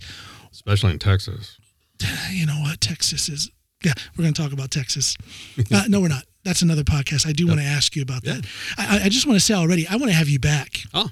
We're not going to get through everything that's on my mind now, because it seems like every sentence you say is leading me to, as you can see, I don't have any questions prepared, because I knew my curiosity was going to make this conversation last as long as it has. But tell me in a few minutes, if you can, critical thinking, what did it do for you, and how would you define critical thinking? I don't know why I'm having trouble thinking today. I'm thinking in Norwegian, and I don't know why I'm doing that. I'm glad you're not speaking in Norwegian. Sorry, Norway, my Norwegian sucks. Well, no, this podcast and the radio program is of course, they're both conducted here in Norway, but I do have that international audience in mind. So the I would say critical thinking is a couple of things. It is paying attention to your mind. Yeah. It's paying attention to the information coming in, and it's making sure that you believe what you really believe. These are so important. There's a term, check yourself. Yeah. What Dr. Alderett told me all those years ago was when people escape cults, they very often end up in another one. Maybe it's religious, maybe it's not. Could that be because they've been conditioned to not think for themselves? Exactly. They have not used critical thinking ever before in their lives. Exactly why. Because I bet it's a naked feeling to be an adult who doesn't know how to engage in critical thinking. Yeah. So maybe they're more or less conscious, or subconsciously searching for that new box to put themselves in. When you pay attention to how your mind works, every human being can do this. Sure. Except for ones with some genetic thing that put them over here, the fringe case. But every human being can do this. Yeah. It's when the example that I love to go to, and this was an example in the class. The question was asked: a man in Louisiana is sentenced to life imprisonment because he committed a murder. Yeah. So how long does he actually serve? Is it 20 years? Is it 30 years? Is it 40 years? Or is it life? What do you think? If he is sentenced to life in prison, but he's already lived a part of his life, then it's not truly life in prison. If they said the rest of your life, then that's a certain number of years, depending on how long you live. That's the assumption. It's the rest of your life. Yeah. Right. So he's sentenced to the rest of his life. How long does he actually serve? Is it 20 years? Is it 30 years? Is it 40 years? Or is it the rest of his life? It's the rest of his life. Why do you say that? Well, of course, you see, now I'm thinking in legalese. Of course, you can get early release. You can be put out on parole. But the initial sentence is life. So that's the sentence, life. That's how long they are intended to serve, which is the rest of their life. And so I would say the right answer is life. Yeah. But not for the reason you said. How so? The penal code in the state of Louisiana says that life is life. There's no possibility of parole. Okay. If you get sentenced to life in Louisiana, you're done. Yeah. Each state has a different penal code. Yeah. Some of them are similar and some of them are pretty different. Now, the point of the exercise was, why did you answer the way you did? Because somewhere along the line, we have associated a prison sentence with an amount of time that may or may not be the actual amount of time. Okay, yeah. Because we've heard it, we've seen it on TV, sure. We've heard people talk about it. And subconsciously, that's where our brain goes to, because the way human beings and intelligence works is it's all relational. Yeah. We relate this information to something we already know. That's how we remember it. Yeah. And so we're doing this all the time. It's autopilot, right? I realize I did the crazy sign. Hashtag team nuts. Hashtag. But but we can make relational, or we can come up with relational ideas that we don't even know we're doing. I see. We can watch something. We can watch fiction, for example. Take the coronavirus as an example. Yeah. Well, you can't take a vaccine because it's giving babies at 3 months old, they're able to walk and they're born with black eyes. Yeah. This is what a Republican senator is saying in the States right now. Which one? I'm not surprised in the slightest. I haven't heard that, but I'm not surprised because they're coming up with some wackadoodle stuff. I don't remember his name. I think it was on Bill Maher the other day. That's where I heard it. It was either Bill Maher or it was Colbert, one of the two. Yeah. And it's like, why are they saying things like this? Yeah. Why are people so afraid of vaccines? Why are they so afraid, besides the politicization of it, but why are they so afraid of these things? Because they're not thinking critically. A lot of it has to do with, we've seen something on TV, probably fiction. Yeah. And now, oh my God. The same thing happens with religion. The same thing happens with politics. It happens with every single thing. News. Take news as an example. What is news? By definition, news is something out of the ordinary. Out of the ordinary. Yeah. Now, you and I are old enough to remember when money wasn't in news. Yes. And we got accurate news. And there was no celebrity speaking into the microphone. Mm-hmm. It was a respected, neutral guy, usually, sometimes a woman, who had no agenda. Right. They were literally just giving you the news of the day. The news were loss leaders for the networks. Yeah. And they delivered, this is what happened. Yeah. We remember Dan Rather and Walter Cronkite and all those guys, right? Well, along came Rupert Murdoch, and money came into the equation.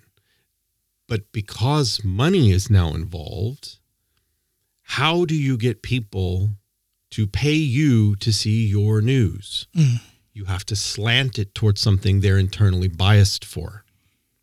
And it doesn't take a lot of doesn't take much. I mean, you can look at all the news today. You see the clickbait, you see the sensationalism. Well, but that's not only slanting it, that's painting it up a little bit. That's putting makeup on it.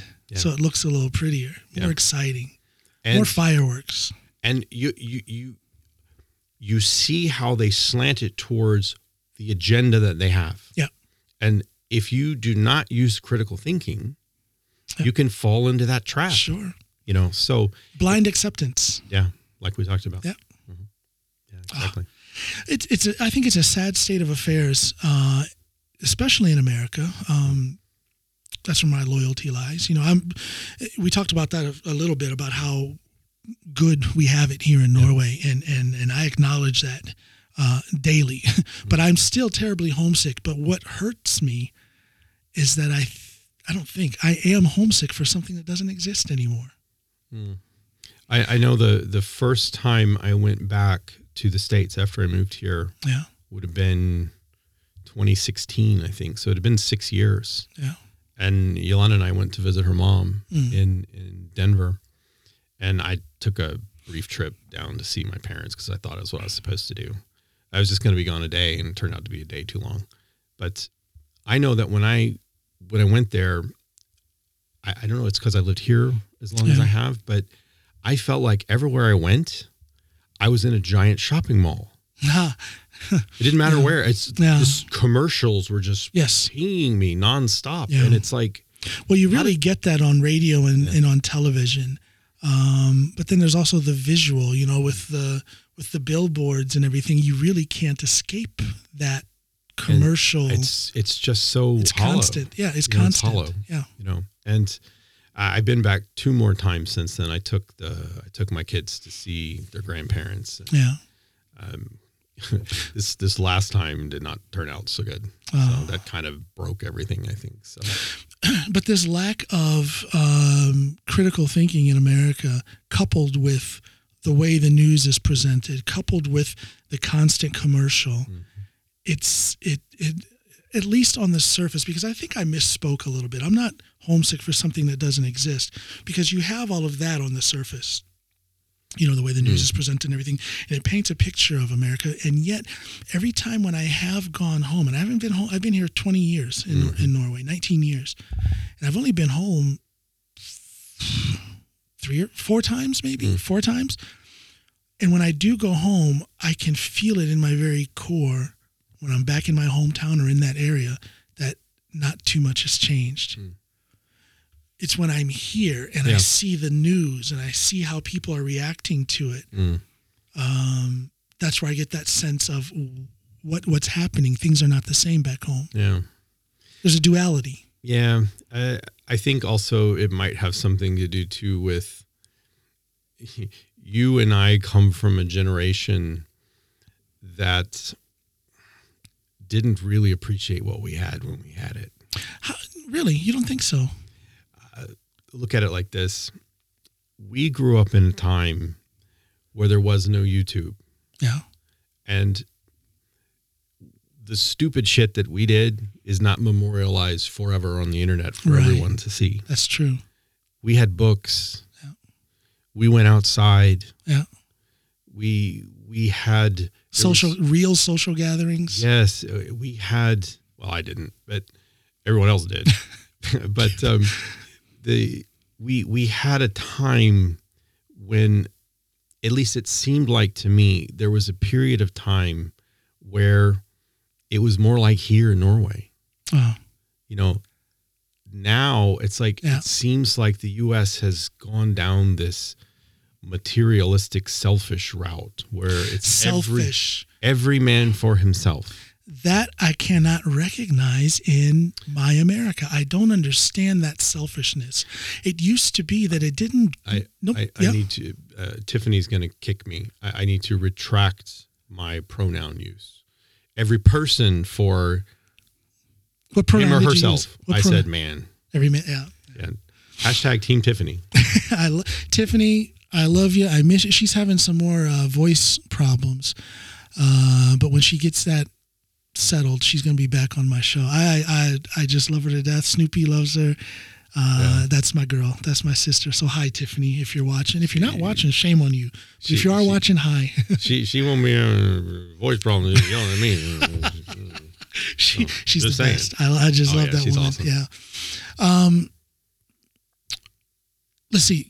Moving towards the end of this, let me ask you a couple of things. Now, you've had such a dynamic background, and it's brought you to where you are now, and you seem to be a happy guy. You seem to be a man at peace. Yep. And I'm not saying everything is resolved. You know, you were telling me about how watching The Handmaid's Tale. Handmaid's Tale, yeah. Brought about bouts of PTSD. Yeah. So there's still some things that you need to work with, but you seem to be a leveled, feet on the ground, looking positive towards the future type of guy. As a side note, it's kind of funny. Last night when I went to sleep, I had nothing but cult dreams. Really? Yeah. Because I knew I was going to talk about it today. Well, see, and here's my question. How much of a struggle or how much of an effort is this? You know, this conversation. This conversation is not at all. But the leading up to it, did you have any, everything's going fine now. You seem really relaxed right now. I think I hope you are. But leading up to it, did you have any anxiety about this? I think it was more the format. I've never done anything like this before. Yeah. It's like, I've always listened to you on that side. Yeah. And now I'm on this side. And, that's. But it's okay because I get to wear my nice Dak jersey. Dak Prescott. Gosh, I hope he has a good year. But so leading up to this conversation, you didn't feel any anxiety at all? Now, you said you had your dreams and about whatnot. Talking about my experiences? No. No. I often have cult dreams, but they're sporadic at times. Now, you say cult dreams. Do you avoid saying Jehovah's Witness? Do you avoid? Why? I hate that name. You just hate the name? I hate that name. I've alluded that, I didn't really say, but I've alluded that that my parents and I, family and I, we don't speak to each other anymore. This happened a couple of years ago. Yeah. The last time I went back, it had something to do with one of my daughters making a statement, and my mom was all over it. And I basically had to say, look, they're entitled to their opinion. Sure. Well, so she calls me up on Skype like 6 months later, and she had all these points she wanted me to talk to her about. Wow.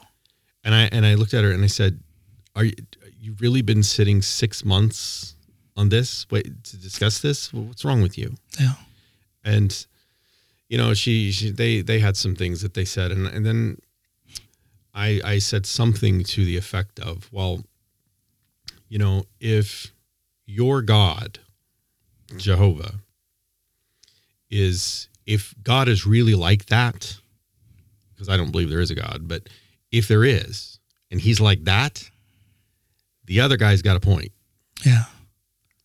Hashtag Team Satan. Yeah. Yeah. It's like, I want nothing to do with it. And so, to me, their God is a kid with a microscope and an anthill or a magnifying glass. Yeah. He's a horrible being. Yeah. I was going to say a dickhead. Yeah. Yeah. I don't know if we could say that on your show. Sure we can. Oh, come on now. Have you heard the episodes with Tiffany? The language out of that wonderful, intelligent mouth is... Tiffany gets a pass. Yeah. I mean, I don't think I get a pass. No, it's no, people can say whatever they want here. No problems. Certain things will be cut out for the radio program, but for the podcast, you guys can say anything. But okay, so leading up to this, then you had no anxiety. Do you feel a certain lightness, or do you feel a certain sense of accomplishment now that you've spoken on this?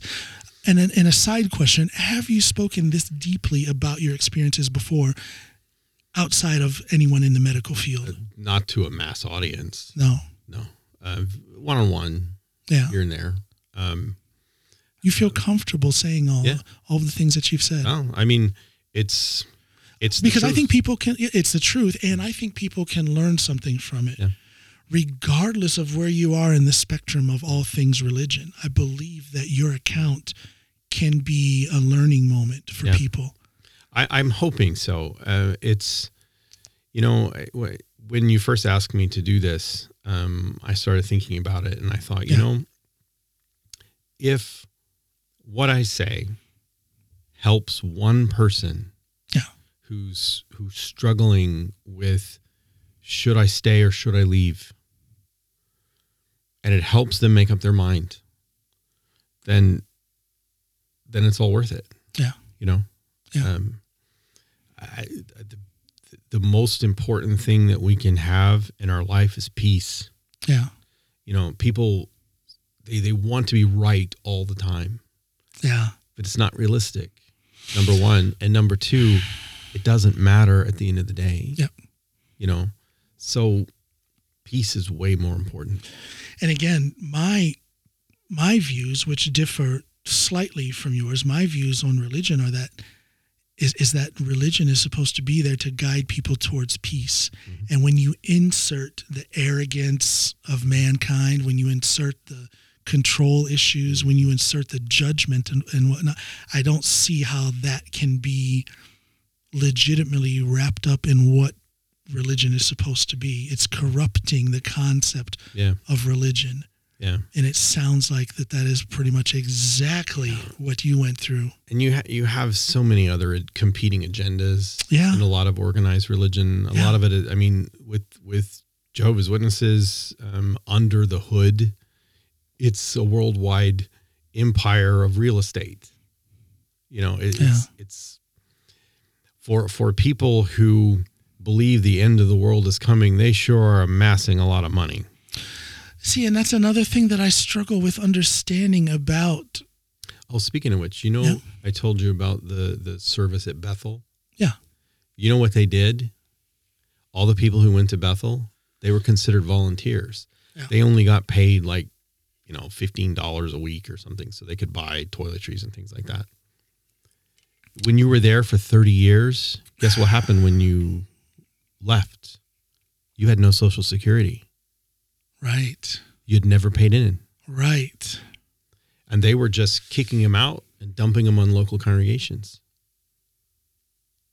So if you stayed there, how is that even legal? So if you stayed there year after year in service at Bethel, that was your entire life. That was your entire life. They would feed you and clothe you, and they had a place to stay, but you were not employed, which means you were not paying into Social Security, which means that you had no future, which means that you were totally dependent on that organization. And there comes the control. Yep. There comes the control that I think does not jive with what religion is supposed to be about. And when you retired at 60, 70 years old, you had health problems. Guess what else you didn't have? Health insurance. Health insurance, yeah. So it was a complete tragedy. I mean, they're for what they claim. Oh, you know, we're trying to preach God's word, blah, blah, blah, whatever. I mean, that's not what they do. No. You know, so. Well, very much of what you have referred to us here on the microphone does not jive with what I know about the word of God. It sounds like the word of the elders. Is that a safe assumption for me to make? I mean, that's what it sounds. Again, mankind, in this case, a group of men inserting their will and then telling people who they then encourage to not Like they told you, don't go back and read the old stuff. Just listen to us. Yep. They are inserting their will on top of the will of God. It's crazy. It's just craziness. You know? I'm not a theologist, but it certainly sounds strange. It certainly sounds like a corruption of... It seems to me that if God is all-powerful and can do all these things, can't he get his message right? See, well, but see, here's the thing. An answer. They have an answer. Yeah. He's working through imperfect men. And it always comes back to, this is a test of your faith. Yeah. Well, why would I have faith in someone who can't get anything right? And I would say, God, you know, this whole thing that is religion, you know, I have no clue who or what God is. I don't know. I don't pretend to know that. Snoopy. Goddess. ESS at the end. No, but I don't pretend, you know, I'm not a religious scholar, but I know how I interpret religion. And there's no, you know, when I speak with people about religion, first of all, it's only if they want to hear it, if they take up the conversation. And then I don't feel that I need to insert my own opinion or my own will to try and use it to control that person. And that's what I see happening so much with religion, is that it's being used as a tool to control people. A televangelist out there who buys a stadium that seats 70,000 people can be a man of God. Yeah. But he certainly doesn't look like one when all he is doing is raking in the cash. And you don't see that televangelist doing true works in the footsteps. Osteen. And that's exactly what I was speaking. Creflo Dollar. Yeah. Creflo Dollar. No, I was thinking, I was talking with a stand-up comedian friend of mine about Joel Osteen. Yeah. And about how he bought that stadium in Houston. Yeah, I think it was. He's in Houston, I believe, I believe. He bought a stadium in Houston. He packs it full with like 60,000 people. Twice a week on Sundays and Wednesdays, but he's doing very little. Well, I can go back to when we had the hurricane in 20. Yeah. He wouldn't let anybody in. And he wouldn't let anybody in.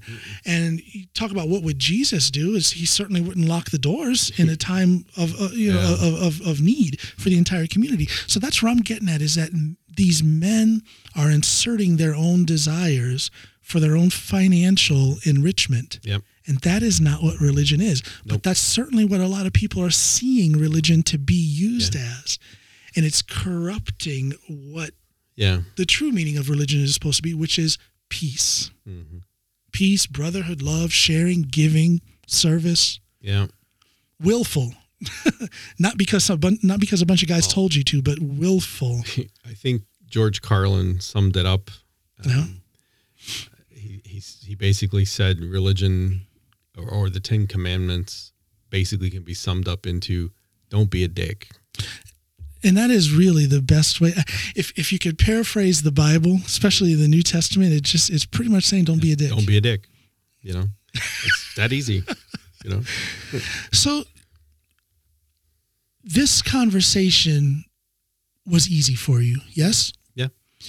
How do you converse with someone who has a strong religious life or a strong religious conversations? Is there any challenge in that for you? No, not really, because at the end of the day, it's not my job to convert anyone to anything. People are allowed to believe what they want. Sure. And it's got nothing to do with me. Yeah. Mostly what I'm interested in learning is, does this person really believe what they say? And there you go. Yeah. Most don't. Most are on autopilot. Yeah. They just lack of critical thinking. Exactly. They just parrot back what they hear. They don't actually think about what it means. Yeah. You know, like I love the people that come up to me and say, all you have to do to go to heaven is to believe in Jesus. I'm like, that's it? Like, yes, you must believe in Jesus. I said, so you're saying Adolf Hitler is in heaven? Exactly. They're like, what? I'm like, well, you said all you have to do is believe, and he was fanatical Christian. Yeah. Therefore he must be in heaven. Yeah. Oh, no. There's other rules. Okay, well, what are they? The Ten Commandments. the Ten Commandments. Yes. I said, so what you're saying now is when you die, you're going to hell. Like, what? Ten Commandments say, thou shalt not steal, thou shalt not lie. And I know you do those things. Yeah. Yeah. It's like, you don't really believe what you think you believe. Right. You know? There are so many people who put no, again, back to the critical thinking thing, they put no thought into this stuff that's coming out of their mouth. Mm-hmm. They put no thought behind it. They're reading the script. Autopilot.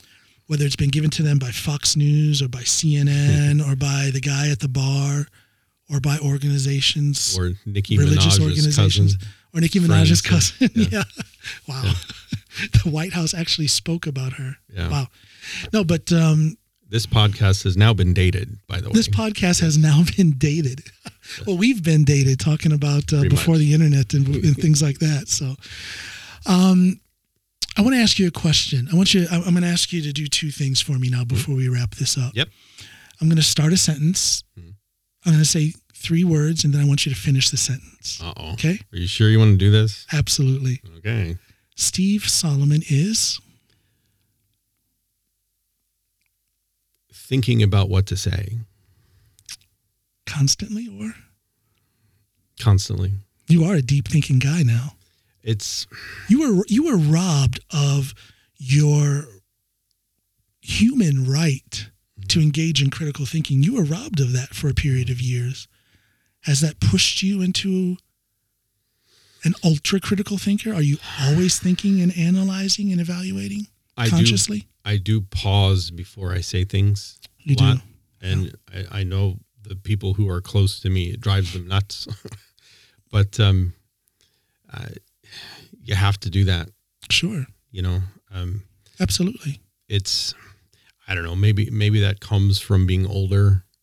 You learn that just because you have a thought in your head doesn't mean it should come out of your mouth. Right, yeah. You know, but I also think, too, it's important that whoever you're talking to, whether it's a friend or a foe or a colleague or someone, it's important to hear what they have to say.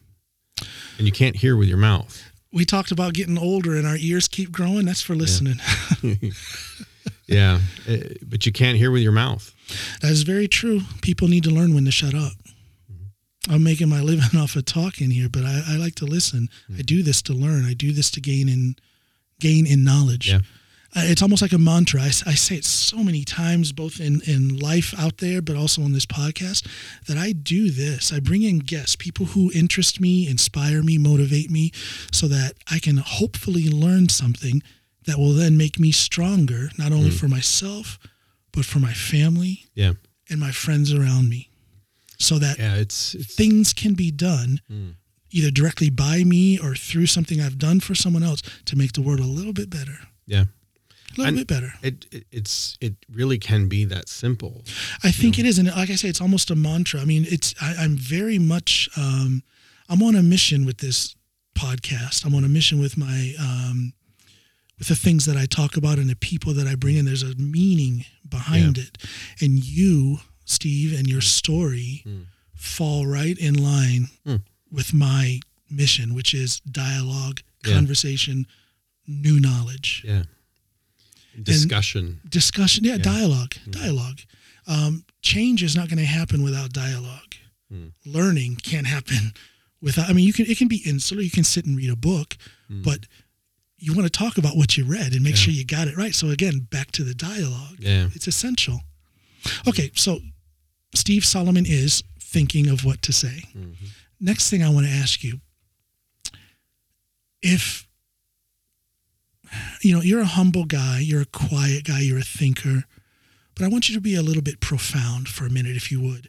Is there something that you can say for anybody who's watching or listening that might help them, motivate them, or inspire them in some way? Is there something you can say right now? A few sentences, a paragraph? Take the time you need to say what you think might be, because we all put a vibe out there. It can be positive or negative.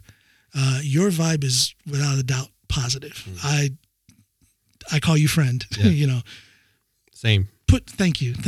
take that vibe and put it out there for anybody who's watching or listening? What can you say that can help them out? Well, I guess if I look at my life, and the end game of my life is I would like to have a tombstone that says, not a bad guy. That's not what I wanted to say. And of course I can't write that.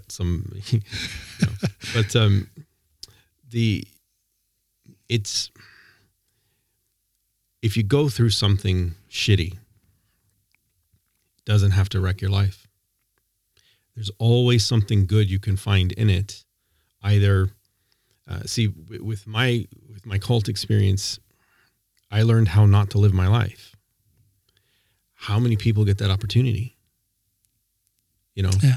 we live and we go to school and we go to work every day and we come home and we do our normal routines. But do we ever think about what it means?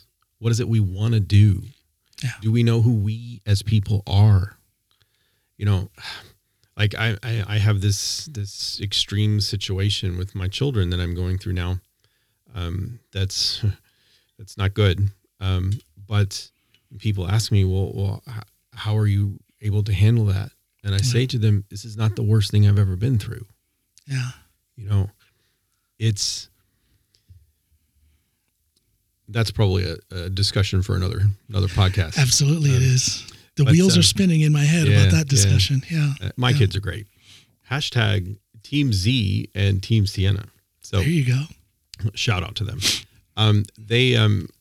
They're struggling with some things that were done to them. Yeah. You know, and